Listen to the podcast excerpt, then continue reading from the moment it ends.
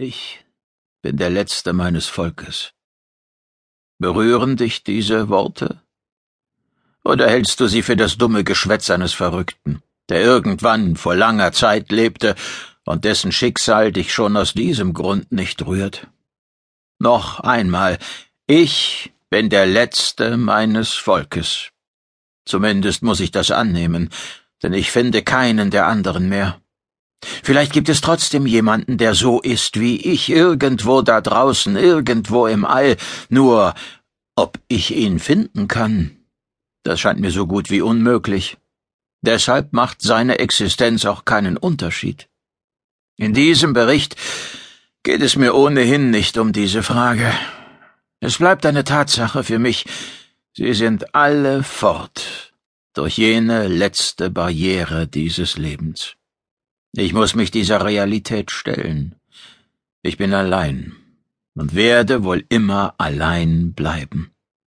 Selbst wenn ich mich irgendwann in die Gesellschaft anderer Intelligenzwesen wagen sollte, werden sie mich zwar umgeben, aber das würde meine Isolation nur verstärken. Denn ich bin anders als sie, und das macht sie zu Fremden. Ein freundliches Gesicht wird mir vielleicht begegnen, aber dahinter wird stets die Wahrheit durchblitzen, ich werde nie wieder eine Heimat finden können. Was ist das für ein Gefühl, der Letzte seiner Art zu sein? Mir kommen mehrere Antworten auf diese grundlegende Frage in den Sinn.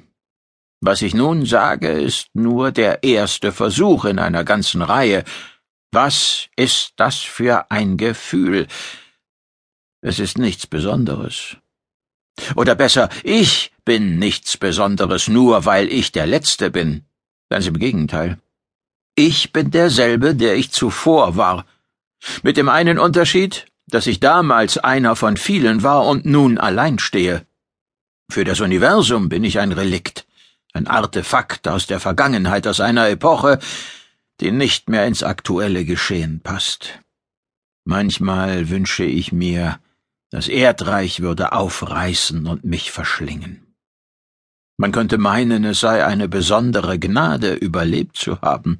Ich könnte mich für einen Auserwählten irgendeiner kosmischen Macht halten, für den Günstling einer Superintelligenz oder gar eines Kosmokraten.